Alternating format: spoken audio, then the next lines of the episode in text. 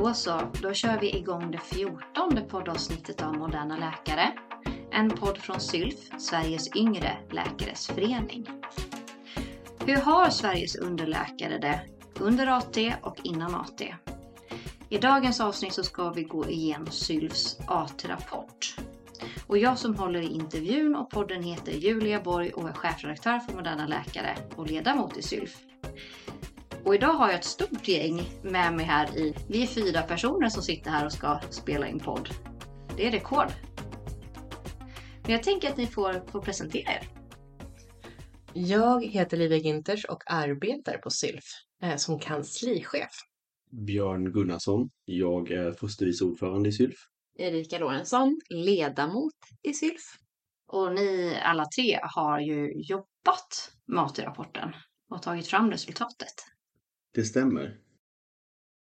Men om vi börjar från början, vad är AT-rapporten för någonting? AT-rapporten är en rapport som Sylf nu har släppt sedan första gången 2000 jämt. Så vi är inne på 23:e upplagan av AT-rapporten. Och den granskar AT-läkarnas arbetsmiljö och villkor, men rankar också sjukhusen utefter den kvalitet som man anser, som AT-läkarna själva anser att deras arbetsställen har.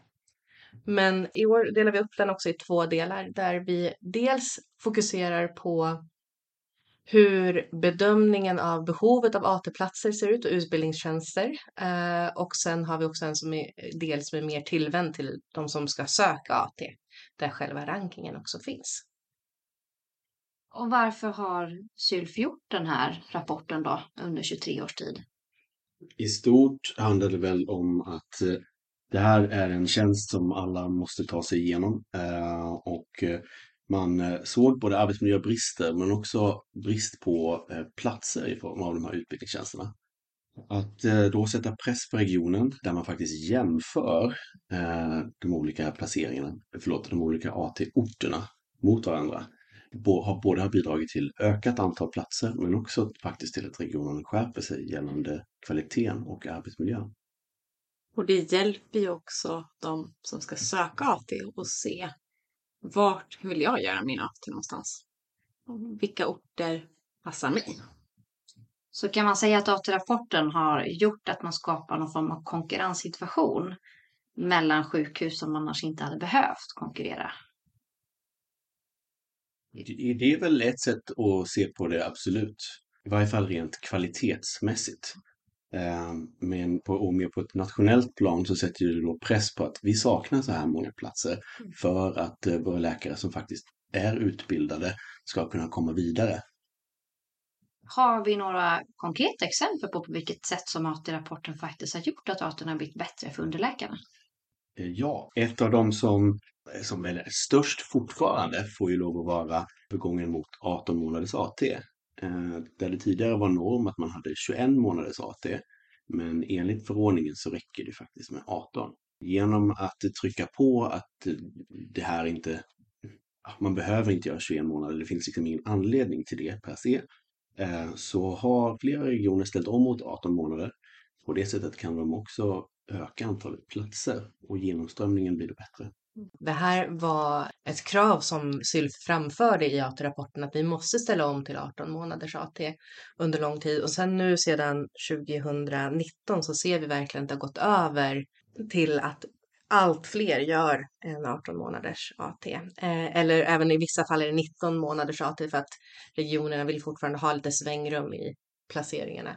Där kan vi också säga att där har ju Sylf både påverkat regionerna lokalt men också verkligen påverkat genom att Nationella vårdkompetensrådet ganska omedelbart hade en arbetsgrupp som helt anammade den politiken och också då utifrån sin funktion som en statlig enhet kunde gå ut och säga att vi ser att 18 månaders AT faktiskt är behov. Så den meningen som de har i sina texter, den kom första gången definitivt från Sylfs rapport. Om vi ska blicka närmare just på resultatet från årets rapport, vad hittar vi där i år? Det är flera positiva saker, men det är också flera saker som inte är riktigt lika positiva. En positiv sak är ju att allt färre underläkare för legitimation går ensamma primärjourer utan legitimerat stöd. Och detta har ju Sylf drivit väldigt hårt, och Ivo har ju även lämnat en rekommendation att så bör det inte vara. Det ska finnas legitimerat stöd på plats. Vi ser också att väntetiderna bromsar in. De tidigare ökat, men nu har man nått en platå. Och det har så troligtvis med att fler och fler regioner går över till 18 månaders AT att göra. En viktig sak att tänka på där bara är faktiskt att vi har varit i en platåfas en gång tidigare innan väntetiderna ånyo ökade. Så att även om det ser väldigt bra ut så får vi inte släppa frågan. Vi får inte dra stora slutsatser direkt. Men vi är hoppfulla.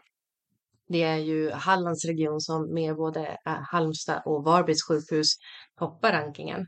Det har de gjort över en längre period. Och det ser jag också som ett litet tecken på att man faktiskt bibehåller ett positivt arbete arbetsmiljömässigt och kan hålla sig kvar i toppen nationellt sett. Verkligen, för det finns ju en gammal myt om att när man toppar listan så glider man sen ner. Och det har vi väl inte riktigt någon jättetydlig data på att det alltid har varit så. Men många tror ju det. Ungefär som att det skulle komma kräsnare AT-läkare till orten plötsligt till exempel. Men här visar det tydligt att vi kan faktiskt bibehålla en god kvalitet oavsett. Ett mått som man har mätt sista åren är ju hur många underläkare i den här gruppen då innan legitimation som överväger att byta yrke. Hur ser det ut i år och hur har det sett ut historiskt? Vi tangerar den högsta siffran, 24% som överväger att byta yrke. Och det här har varit en siffra som gradvis har ökat de senaste åren. AT-läkarna är väl tillsammans med, jag tror att man räknar hela underläkarkollektivet med att en tredjedel överväger. Och här är vi lite under det. Men det är fortfarande väldigt tidigt i ens karriär som man redan nu funderar efter. Examination och en lång utbildning möter arbetsvillkor som faktiskt gör att man överväger att byta yrke. Det är ju väldigt tydligt att det är anledningen till att man vill lämna. Det är arbetsmiljön. Det är alltså flera olika faktorer i arbetsmiljön och lön och löneutveckling utefter det ansvar man har. Och att arbeta gratis är väl tyvärr inte heller helt ovanligt i den här gruppen. Hur många timmar per vecka rapporterar underläkarna att de arbetar gratis? I snitt arbetar de 1 timme och 45 minuter gratis per vecka. Vilket då skulle innebära cirka 2 veckor på en 18 månaders AT. Där man helt enkelt har gratis arbetskraft för arbetsgivaren. Uppger man där några särskilda skäl till det här? Det finns ett antal olika skäl som man lyfter upp. Dels handlar det ganska ofta om att man har arbetsuppgifter som man ska försöka avsluta. Man hinner inte det, man gör det på flexibel arbetstid istället. Och sen så när man byter tjänstavsnitt så brinner den flexibla arbetstiden eller flextiden inne.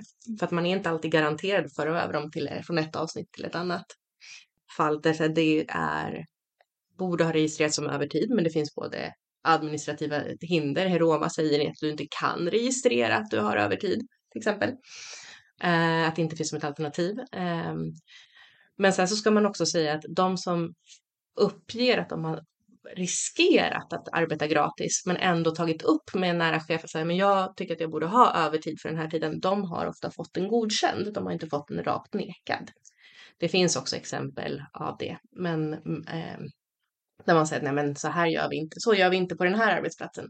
Men de absolut flesta fritextsvaren som resonerar kring det säger att har man väl ställt frågan eller så här, nu har jag arbetat över, får jag övertid? Ja, är faktiskt de absolut flesta som har fått beskedet. Jag vet inte om ni känner igen det eller?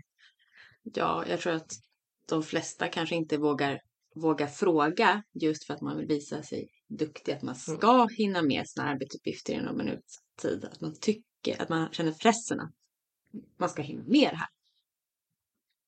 Det finns ju också en kultur i många regioner om att där bland annat överläkarna har skrivit bort sin övertid och därför förväntas det inte heller att en underläkare kan få övertid. Mm. Men man har aldrig frågat, så vitt jag förstår det, från svaren. Mm. Hur är framtidstron då hos underläkarna före AT och AT-läkarna?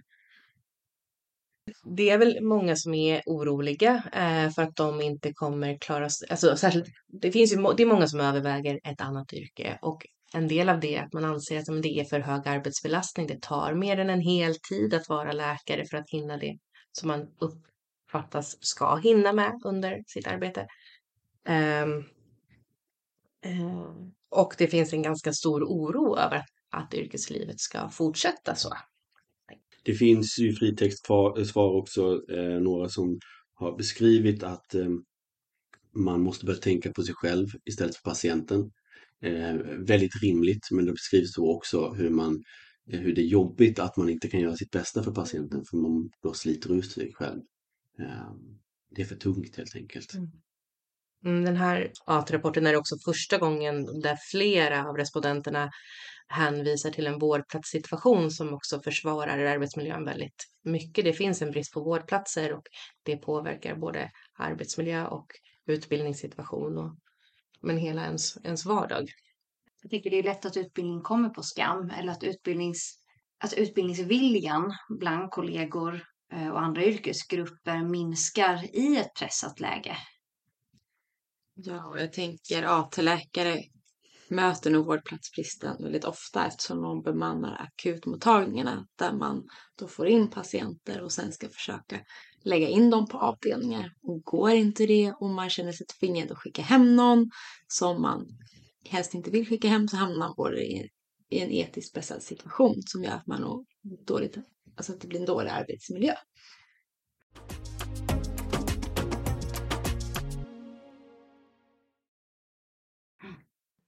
Livija, har ni hittat något annat intressant i årets AT-ranking? Vi ser ju att ett sätt för att våra beslutsfattare och bli intresserade av frågan kring AT handlar om kompetensförsörjning. Och att arbetsmiljöfrågan kan vi se korrelerar väldigt mycket till huruvida man vill stanna i yrket. Om man upplever att man kan påverka sin arbetsmiljö så är det bara 13% som överväger att byta yrke. Upplever man att man inte kan påverka sin arbetsmiljö, då är det 38% som överväger att lämna. Så det här är verkligen en nyckelfråga för regionen och även SKR att titta på hur ökar vi möjligheten att påverka. Och det är också det som Region Halland och Sylf Halland också rapporterar. Ja, man ser ju att de två sjukhus i Halland som presterar bäst i AT-rankingen. Där uttrycker AT-läkarna att de kan påverka sin arbetsmiljö i väldigt stor utsträckning och det påverkar totalbetyget. Mm. Så kvalitet, arbetsmiljö och nöjda AT-läkare hänger ihop. Ja, och där stannar man ju också i regionen. Man gör sin ST i regionen och man blir specialistläkare. Mm. Så de har tryggat sin kompetensförsörjning. Så det är en vinst för alla. Ja. För om vi ska titta lite på de sjukhus som har presterat bra i rankingen. För AT-rapporten, det är ju som två olika spår. Det är ju det som är generella, stora, strukturella frågorna. Hur har AT-läkarna det?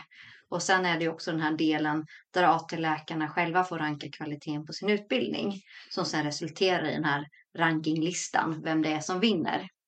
I år så tog ju Halland storslam i AT-rankingen. Och de har ju presterat oerhört bra.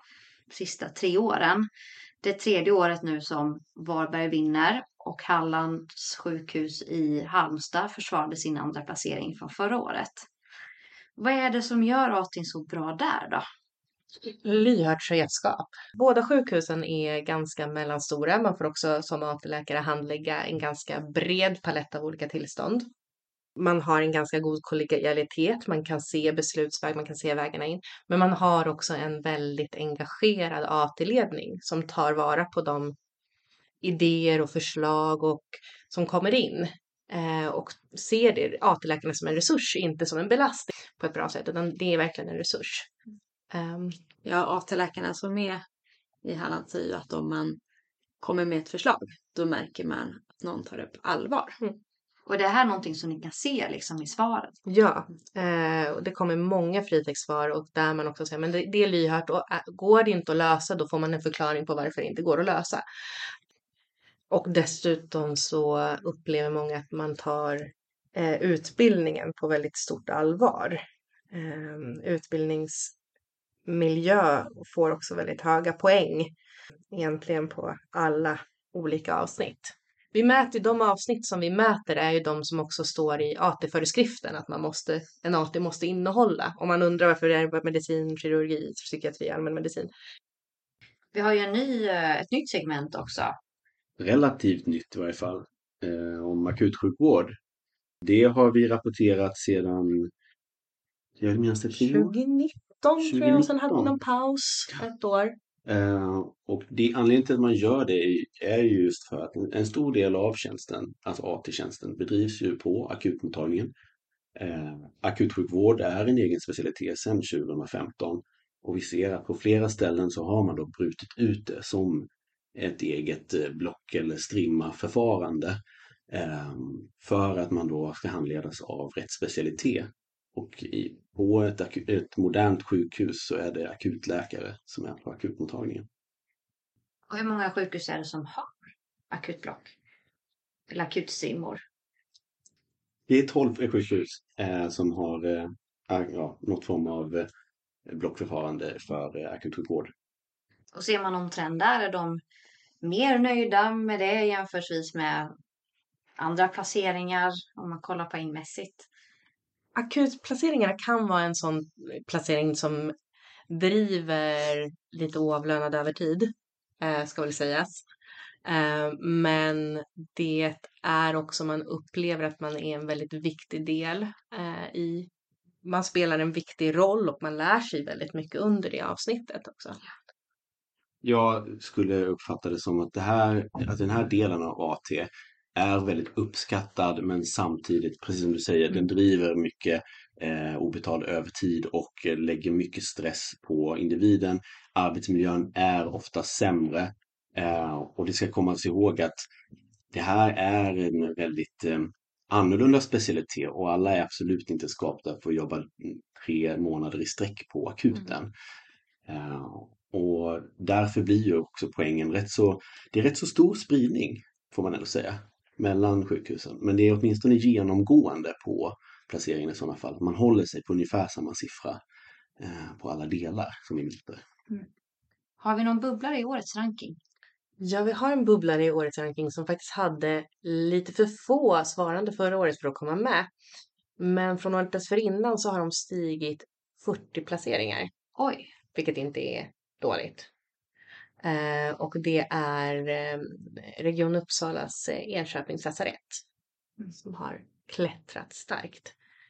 Och då kan man kanske fråga sig så här, vad driver så starka förändringar? Och det har hänt några gånger i rankingens historia där sjukhus som antingen har tidigare placerat sig ganska långt ned eller i mitten plötsligt tar riktiga rakethopp. Och då brukar jag som sammanställer data brukar helt ärligt bli lite nervös. Alltså, varför är det så här? Rankingen rör sig. Orterna rör sig ganska mycket, särskilt mindre orter. Mindre orter, större osäkerhet helt enkelt. Så då brukar vi höra oss för vad är det som har hänt. Och då kan det vara sådana enkla saker som tidigare har vi sett att man har utökat AT-kanslier med en hel tjänst på så kanske 150% egentligen. Och sen i det här fallet så ser vi faktiskt ett AT-chefsbyte troligtvis också bidragit till att nya rutiner har kommit på plats. Och att de har också fått sätta sig från förra året. Så det är väl det är många som också namnger AT-chef där faktiskt till och med. Och hur många svarande behöver man ha för att komma med i rankingen? Man måste ha 5 svarande, annars så anser vi att risken är för stor att AT-läkaren kan bli... Att man kan gissa vilka som ger höga eller låga betyg eller svarar på vissa sätt i fritextsvaren. Så det är för anonymiteten som för de som svarar? Det är ett jättestort... De ger oss väldigt mycket information om sina placeringar. Och där ska vi säkra att de är trygga. I år är det bara ett sjukhus som vi inte registrerar i rankingen, och det är Ålands sjukhus, och där har vi faktiskt inte haft några tillräckligt många svar på många år. Någonting man kan se just korrelerat till antal som svarande på enkäten också är just att man håller sig rätt så mycket på liknande positionering om man har högt antal svarande. Mm. Och det talar väl också förståeligt för att låg andel svarande, så är det risk att det är de som tycker om sin ort eller inte tycker om sin ort som svarar. Och då svänger man upp och ner. Mm. Medan ju fler som svarar så kanske du får en mer sanningsenlig bild, även om det kanske inte är lika romantisk så att säga. Har ni något tips då för att man ska få många svarande på sin AT-ort? Ja, en lösning som man har gjort i Nordbästa Skåne i varje fall är att det går ut ett mejl till alla AT-läkarna om att nu kommer AT-enkäten snart. Se till att ni har uppdaterat er mejl och så vidare och så vidare. Och sen så får de avsatt tid under en APT på, jag tror det var ungefär en kvart eller om det var en halvtimme. Och då kan man tänka lite så här, men ska arbetsgivaren verkligen betala för det här? Vill du använda det och ha bra svar? Vill du att många ska svara? Om det bara är 5 som svarar på en ort, du har 120 AT-läkare. Hur tillförlitliga är de svaren? Får du upp till över 50% plötsligt? Det är ett rätt bra underlag i en enkät får man då säga. Mm. AT-rankingen får ju väldigt stor uppmärksamhet varje år. Mm. Så där tänker jag att man som AT-chef eller studierektor vill att man ska svara på rapporten också som AT-läkare. Ja, och där måste vi också säga det. Vi lämnar ju aldrig ut några svar eller data till arbetsgivarna. Däremot så aggregerar vi en del av informationen och ger till våra lokalavdelningar som då kan ha samtal om vilka problem, alltså lösa arbetsmiljöproblem och hitta lösningar tillsammans med arbetsgivarna på plats.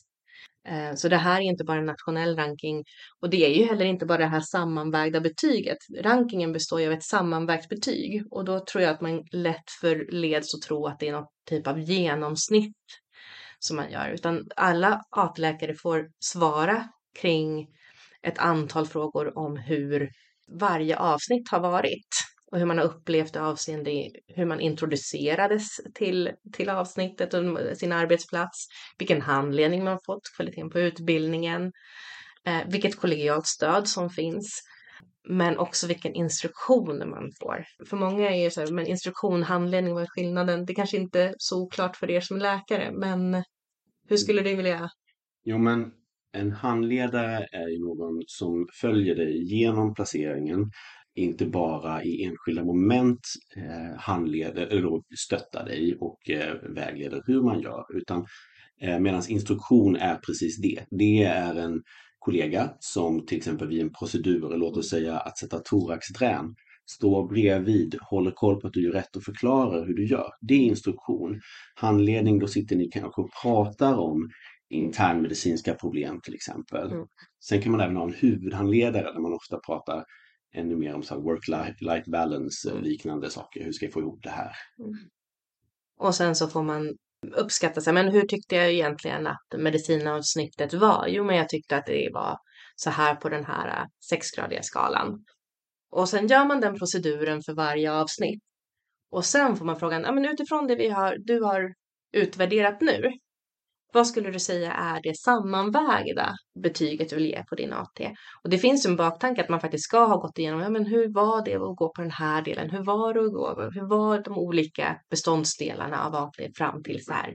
Och sen lägger man sitt betyg. Vi har tagit med respondenterna på en ganska lång tankeresa innan de faktiskt skattar vart eller vilket betyg ens AT-ort bör få. Och varför gör man så då istället för att väga ihop alla svar man har givit på vägen och dra ett medel på det? Nej, men det kan vara så mycket andra saker runt omkring också som väger in. Jo, men det kan vara så mycket annat runt omkring som också spelar roll, förutom de här 5 faktorerna som vi mäter på varenda block. Det kan ju vara till exempel möjligheten att påverka sin arbetsmiljö, men också om man rekommenderar orten. Men med, hur är livet här för mig? Liksom, hur funkar det runt omkring? Är det så att man försöker organisera någonting runt omkring också? Kan jag tänka mig att stanna kvar? Det blir lite fluffiga mål också. Och där är summan oftast mer än genomsnittet. med det här sättet så är det lättare att komma åt mjukare värden, låter det som, för det som ni berättar. Absolut. Som också är av betydelse. De sjukhus som hamnar i den nedre delen av rankingen, alltså jag tänker det är väl 67 sjukhus med i årets ranking. Vad hittar ni där? En viktig sak att säga här är att det på en 6-gradig skala så är ändå 4 och uppåt ändå någon form av godkänt. Det behöver inte vara bra, men det måste ju vara godkänt. Och det är trots allt bara de 10 sista sjukhusen som presterar under en 4. Och det är liksom ett medskick även då kanske till, både till blivande AT-läkare men också till AT-chefer, att titta inte bara på vilket nummer ni hamnar i rankingen utan också hur väl ni presterar. Toppen är nämligen väldigt, väldigt jämn. Och en liten förändring kan faktiskt ändra din placering rätt mycket. Och jag tänker också att där ska man, är man på något sätt ansvarig för verksamheten för AT-läkarna, så titta på i det lägre segmentet, vad är det de viktar sämst? För där finns det ofta så här, om det till exempel är instruktionen som brister eller handledningen eller utbildningsmiljön, det är ganska tydligt var de största bristerna finns och åtgärda där. Om vi liksom går ifrån då själva rankinglistan och istället tittar på de olika blocken. Vilka har presterat bäst? Det sjukhus som har presterat bäst på medicinavsnittet är Kiruna, Växjö och Halmstad. Är det fallande ordning eller stigande ordning? Nej, det var i fallande ordning. Så Kiruna är de som presterar bäst. Hur ser det ut på de andra avsnitten? Kirurgiavsnittet toppar Västervik, följt av Torsby och Eksjö. Psykiatri så är det återigen Halland till med då Varberg som toppar, sen Oskarshamn och SUS i Lund. Och till sist på allmänmedicin så är det Kungälv följt av Karlskrona och Mora. Så ett bra jobbat till blockvinnarna. Tycker faktiskt att vi ska inte heller glömma bort akutsjukvårdsblocket där faktiskt Hallands sjukhus i Varberg presterar bäst. Om vi ska gå över till de lite större frågorna igen då. Sylf jobbar ju stenhårt för att få till fler platser i landet för att lösa den här flaskhalsen som vi ändå ser till legitimation. Hur långa är väntetiderna nu till AT? Den första så varierar det ju väldigt stort över landet. Där Region Stockholm ju, även om de har en positiv trend, nästan är uppe i 1,5 år. De är på 16 månader. Jämfört med då Region Norrbotten som är nere på 6 månader. Tittar man nationellt så innebär det här precis över 11 månader istället som snitt. Och då kan man också säga att Region Norrbotten 6 månader, när vi började mäta väntetiden då låg den i landet i snitt på runt 7 månader. Så det här har ju verkligen varit en glidning uppåt. Och när började vi mäta väntetiden? 2008. Så under 15 års tid har väntetiden till AT då ökat från 7 månader till 11,1.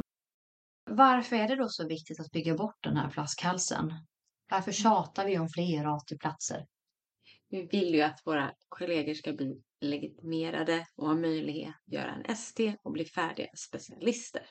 Ja, och under tiden innan, alltså AT är ju utformad att vara en introduktionstjänst. Det är därför det finns krav på utbildning och handledning. Och nu, ganska nyligen, har det kommit ett krav på åtminstone en namngiven handledare när man arbetar som vikarierande underläkare före AT. Men det har inte funnits alls tidigare och det är inte heller på samma sätt en formaliserad introduktion till liksom den kliniska vardagen. Nej, man ska ju få stöd som i yrket. Och det kanske inte ska komma när man har vickat i 11 månader utan det kanske kommer när man är precis klar från sin examen och ska introduceras i yrkeslivet. Men vad då, lär man sig inte saker när man vikarierar inför AT också? Självklart lär man sig saker när man vikarierar inför AT som man har mycket nytta av.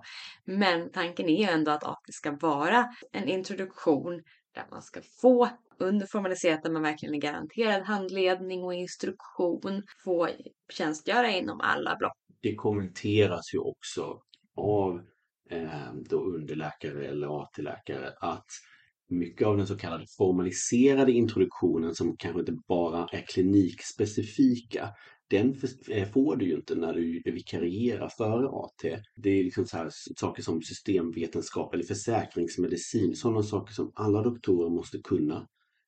Det får man liksom inte alls, utan du håller dig på din enskilda klinik och bedriver ett arbete där. Får handledning på den platsen. Och det hade man ju behövt redan från dag ett. Man kan väl tänka sig att om vi ska ha fler AT-platser så innebär det att vi också får sämre AT. Det är inte obligat. Det är inte så att kvantiteten av AT-platser är motsatsen till kvaliteten av AT. Man kan helt enkelt tänka annorlunda hur man lägger upp sin utbildning. Vi har tidigare pratat och skrivit om saker som gaffelmottagning, där alltså en specialist handleder flera stycken samtidigt. Man kan ha grupphandledning, samma sak där. Då effektiviserar man handledningsresurserna. Det här kan dessutom leda till en ökad effektivitet för kliniken, för att man kan totalt träffa eller handlägga fler patienter än om specialisten själv hade haft mottagning. Så man behöver bara tänka smartare på flera ställen, så borde det inte behöva innebära en kvalitetssänkning. Och sen är det ju så att vikarierande underläkare före AT, de behöver ju också instruktion, de behöver också stöd från seniora kollegor. På ett sätt är det ju tacksamt att det nu har blivit ett krav på handledning för de här underläkarna. För om de faktiskt får det, på det liksom rent formellt, så innebär det att de blir betydligt dyrare för att de kostar handledningsresurser. Och då kanske man kan förstå att om vi kan ha jättemånga underläkare ståendes här i väntan på AT, så skulle vi förmodligen kunna öka antalet AT-platser och lägga handlingsresursen där. Och få specialister. Hur många AT-platser saknar vi då för att alla ska få göra sin AT och bli legitimerade? I år ser vi att det tillsattes 1662 platser. Och vi bedömer det. Antagligen har vi prognostiserat tidigare i alla fall att det behövs 1800 AT-platser. Samtidigt så den differensen är ju bara för i år. Och det här är ju en situation vi har haft flera år i rad. Det är många läkare som hamnar efter. Men vi kan inte helt säkert följa dem. Vi vet inte om de faktiskt har tagit steget till att lämna yrket och gå in andra vägar. Eller du har också sett exempel, Björn. Precis. Det är ju inte en helt obetydlig andel som trots allt väljer att vända sig till Danmark istället. Där kan man göra motsvarande AT som då heter KBU på ett år. De har ett system som garanterar alla deras läkarstudenter en plats. Och vi får inte delta i den lottningen om vi kommer som externt ifrån. Däremot kan vi ta kontakt med ett sjukhus som ofta skapar en plats. Det som dock händer i dagsläget om man gör det här, det är om man vänder tillbaka till Sverige, då hamnar man istället i BT-systemet. För du har inte erhållit din legitimation i Sverige. Men många väljer också att stanna i Danmark. Jag tänker mörkertalet här måste ju vara, bara i Skåne har vi 250 underläkares vikariering för AT kontinuerligt. Så att det är ingen som håller riktigt koll på hur många. Alltså vi ser ju att gruppen vikarierande underläkare för AT har ju blivit, jag tror att det var kanske läkarkollektivet mellan examen och specialistbevis, så utgjorde de en 50-del 2015. Och sen, nu är det en 3/3. Alltså det är det har skett en förskjutning samtidigt som liksom AT-platsen också har ökat som andel. Statistiken har vissa svårigheter att tydas eftersom den partsgemensamma statistiken som vi delar med SKR och regionerna, där finns alltid osäkerhet dels mot metodiken och hur de liksom insamlas, men också så tittar man på ej legitimerade läkare, ej AT. Och då ingår också en del av medstud i det. Vad betyder medstud? Det betyder att man är läkarstuderande och arbetar efter termin 9. Som sagt, Sylf har ju påpekat AT-platsbristen länge. Men det verkar ha hänt lite på nationell nivå sista åren. Vill ni berätta mer om det? Ja, förra året så sköt regeringen till pengar. Och detta var ju då ett incitament för att man skulle skapa fler AT-platser. Det var bara regioner som skapade fler AT-platser som fick ta del av de här pengarna. Och nu i år så hände samma sak igen, trots att vi har då att regeringen är från andra blocket så att säga. Så det här är uppenbarligen en rätt så intressant fråga nationellt. Sen så kan vi säga att det har gjorts en jättesatsning. Nationella vårdkompetensrådet har tagit fram de här nya riktlinjerna och säger då från, det är inte bara Sylf som är en, vi är ju en intresseorganisation, en yrkesförening för läkare, utan här är faktiskt en myndighet under Socialstyrelsen som ändå säger att ni måste korta AT-tiderna, ni måste hitta fler möjligheter att placera och utvidga tjänstgöringsställen, ni måste se till att de här läkarna som behöver göra AT får plats i utbildningssystemet. Vi kommer examinera läkare som ska göra AT ett bra tag till. Det är först 2027 som de första, som, där alla läkare ska göra BT ska gå ut. Från svenska universitet. Från svenska universitet. Och fram till det så ser man att det är brådskande att försöka få plats. Jag har förstått det inte ens heligt längre med att man ska göra allmäntjänstgöringsblocket sist. Nej. Det är ju väldigt få regioner som har justerat det och lägger allmänmedicinblocket på någon annan plats än just sist. Så det finns utrymme att förändra sitt AT-upplägg och få till fler platser. AT tangerar ju ändå frågan med BTs införande i Sverige som du var inne på, Livija. Om vi bara ska beröra BT snabbt här.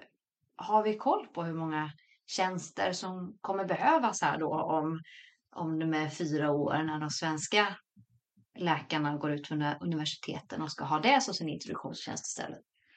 Om vi säger så här. Jag har inte koll på exakt hur många som kommer ta examen 2027. Men skulle det vara samma antal som idag så behöver vi alltså då minst 1800 platser för att täcka de som kommer ut ifrån svenska universitet. Utöver det så ska alla som har pluggat i EU som vill jobba i Sverige också göra BT. Det vill säga att det blir ännu fler som ska igenom ett trångt system.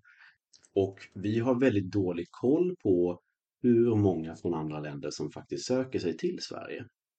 Men vi ser ju tecken redan idag på att det är kö till BT-platserna, att regionerna till alldeles för få BT-platser. Så det ser ut att bli en kö, en väntetid redan nu. Det började ju ganska dåligt 2021 när man införde BT. Så bedömde egentligen alla parter, stat, regioner, vi 700-800 BT-platser skulle behövas direkt för de möta behovet, och man lyckades få fram 150.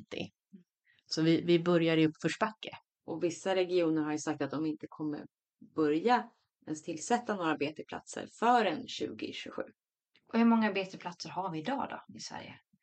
Det är en jättesvår fråga.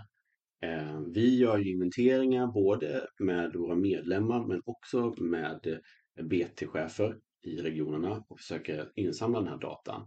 Men det är så stor variation att det är svårt att riktigt greppa. Vissa regioner rekryterar mer och mindre vissa terminer och medan andra rekryterar de fler. Det vi har indikationer på är väl att det är över 200 i dagsläget i varje fall. Men mycket mer än så kan vi inte riktigt säga. Det försvåras ju av att man både kan ha integrerade och fristående BT. Och det gör att de här läkarna i vissa fall räknas som ST-läkare, och då har vi svårt att skilja ut vilka som faktiskt gör BT inom ramen för sin ST-tjänstgöring. Vi vet dessutom att på somliga ställen så är det klinikerna helt själva som skapar en BT. Det vill säga även om vi tar kontakt med då regionens BT-chef eller BT-kansli så känner de inte till de här människorna alltid. För de är någon annanstans. Det är ju en stor skillnad med BT just att det måste inte göras i blockförfarande. Det kan man snickra ihop på kliniken själv. Även om det är då bastjänstgöringen och BT som är läkarnas nya introduktionstjänst här, så är det ju ändå en del av ST:n. Det är ju lätt att gå i fällan och tänka att det är den nya AT:n, men så har man ju inte riktigt tänkt, eller hur? Inte från Socialstyrelsens håll kanske. Men regionerna har ju ofta tänkt så, åtminstone i starten. Det kan vi ju rätt så tydligt se på att man ofta är AT/BT-chef. När man egentligen kanske borde vara BT och ST-chef. För det är ju där det ligger under. Många regioner har också gjort i stort del en copy-paste på AT och förkortat den. Många har faktiskt just kirurgi, medicin, psykiatri och allmän medicin som sina placeringar. Mm. Och då blir det också lite ironiskt att man säger att det är väldigt trångt i utbildningssystemet om man också adderar. Många säger att både vad gäller AT och BT så är psykiatri och allmän medicin de svåraste områdena lyckas placera. Det känns som att man inte utnyttjar ändå den flexibilitet som finns. För de enda kraven som finns inom bastjänstgöringen är ju att det ska innehålla 3 månader allmän medicin och 3 månader akutsjukvård. Så till exempel psykiatri som då ses som en flaskhals behöver ju inte finnas med i en bastjänstgöring. Och det öppnar upp för regionen att ha mer flexibla placeringar och kunna placera ut på andra kliniker som man traditionellt inte har haft AT-läkare på till exempel. Vad jag läser här mellan raderna är att antalet läkare som kommer behöva göra BT som en del av sin AT-tjänstgöring kommer ju att öka markant här några år. De läkarna då som liksom tar examen innan 2027, kanske till och med rätt så nära inpå och därmed behöver göra AT. Behöver de vara oroliga för att det inte kommer bli av? Eller hur ser det ut där?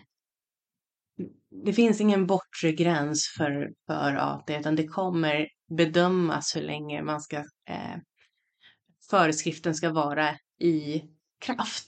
Och de bedömningarna kommer göras löpande. Och det är väl en anledning att vi tycker ändå att det är brådskande att få tillstånd AT-platserna nu.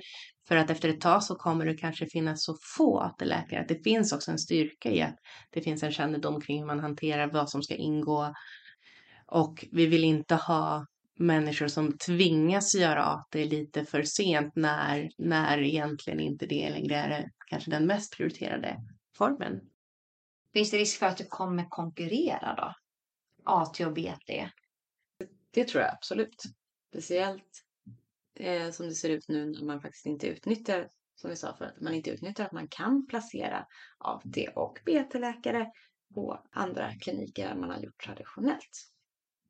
Det konkurrerar ju redan och med införandet av nya läkarprogrammet ökar man dessutom på hur mycket man ska vara just inom primärvården. Mm. Det vill säga det enda som finns tvingande inom både BT och AT. Där verkar man även på hur många som ska komma extra från grundutbildningen. Så att absolut konkurrerar de med varandra och framförallt inom primärvården kommer man behöva se över hur man handleder och utbildar för att alla ska få en god utbildning men ändå kunna öka antalet utbildningsläkare och kandidater som kan vara i systemet. Och där har vi gaffelmottagning som du pratade om tidigare, Björn, som ett exempel på någonting som man skulle kunna införa. I förra poddavsnittet så intervjuade jag ju AT-cheferna från Region Halland. De tittar på möjligheten att införa särskilda utbildningsvårdcentraler som då fått större utbildningsuppdrag med då färre specialister som handleder fler. Så det är också ett gott exempel som jag tänker vi kan passa på att sprida här i podden att det är en bra idé.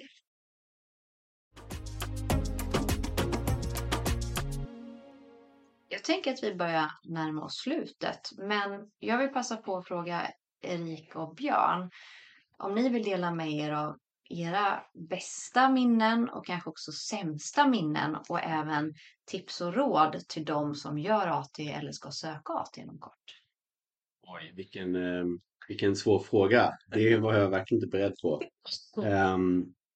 Jag kan ju spontant börja bara. Jag kan inte säga om det här verkligen är det sämsta, men det sämsta jag kommer på just nu är när jag var på psykiatrin. Det var faktiskt inte ett vanligt pass enligt AT, för då fanns det alltid någon legitimerad kollega på plats. Men jag hade vikarierat inom psykiatrin på ett annat sjukhus tidigare, så jag fick lov att gå primärjourer trots allt. och där det kommer in en patient som jag bedömer absolut inte behöver läggas in, men man hamnar i en situation där det är väldigt olämpligt om inte någon legitimerad har tittat på den här patienten. Vi känner kanske alla till liksom, att det ibland förekommer suicidhot som kan vara väldigt färgglada. Men jag kände samtidigt att jag kan inte skicka hem den här patienten utan att någon annan hjälper mig. Så jag bad bakhåren komma ner, väckte honom klockan 3 på natten. Och jag förklarade hela situationen tydligt. Hans svar var, då får du lägga in patienten och helt enkelt så får någon annan göra det sen.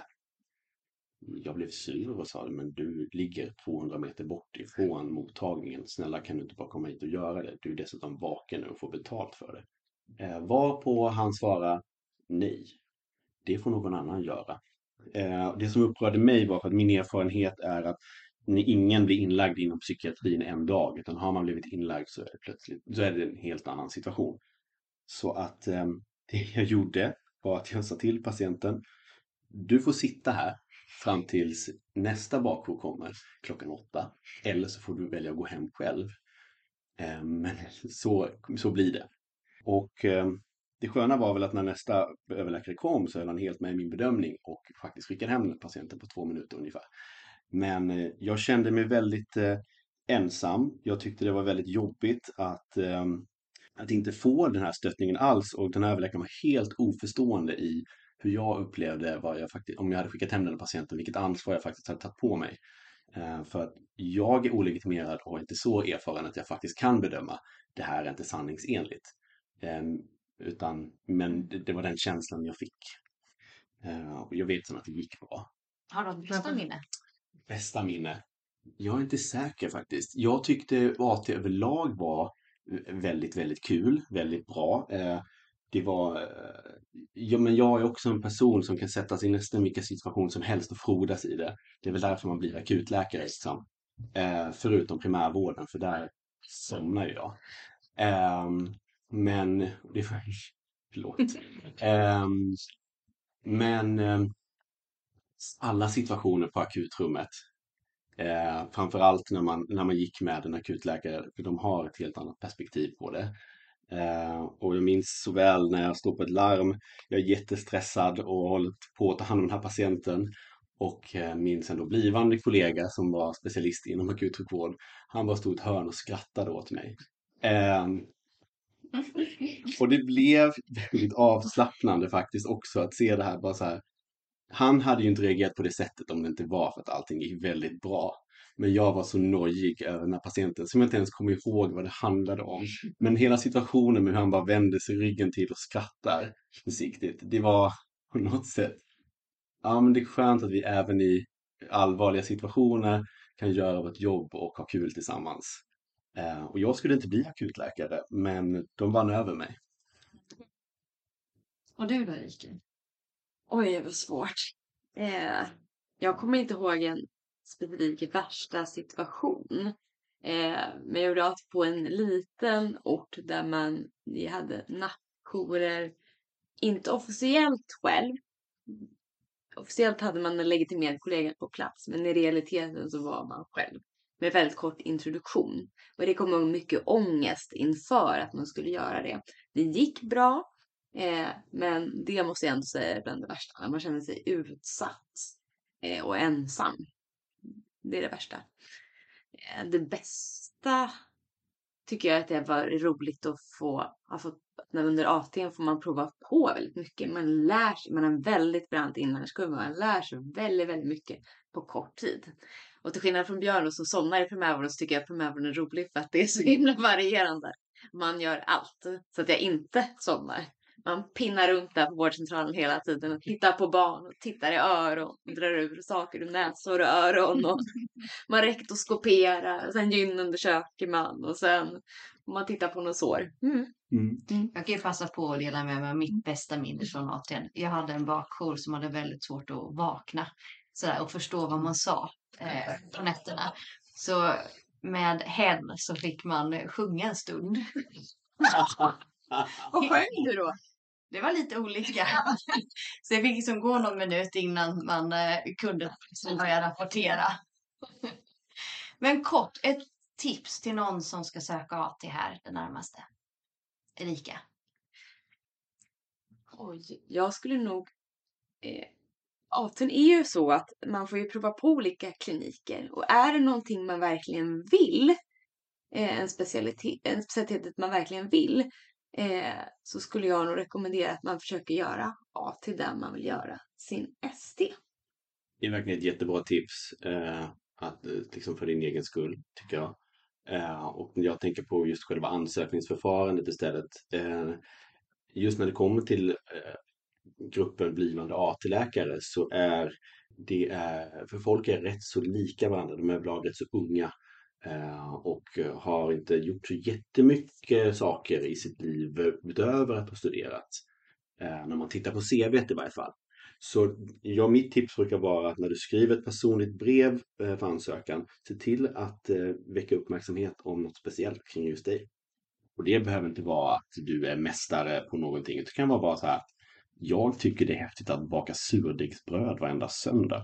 Vem som helst kommer komma ihåg det, för det är väldigt speciellt. Och jag tror att man ökar sina chanser att faktiskt gå ett jobb på det sättet. Då har man också någonting att prata om som man kan prata kring på anställningsintervju, vilket gör att det blir trevligare och mer avslappnat. Mm. Jag tänker du, Livija, som ändå tar del av tusentals underläkares svar i AT-rankingen. Har du något tips till de som ska söka AT?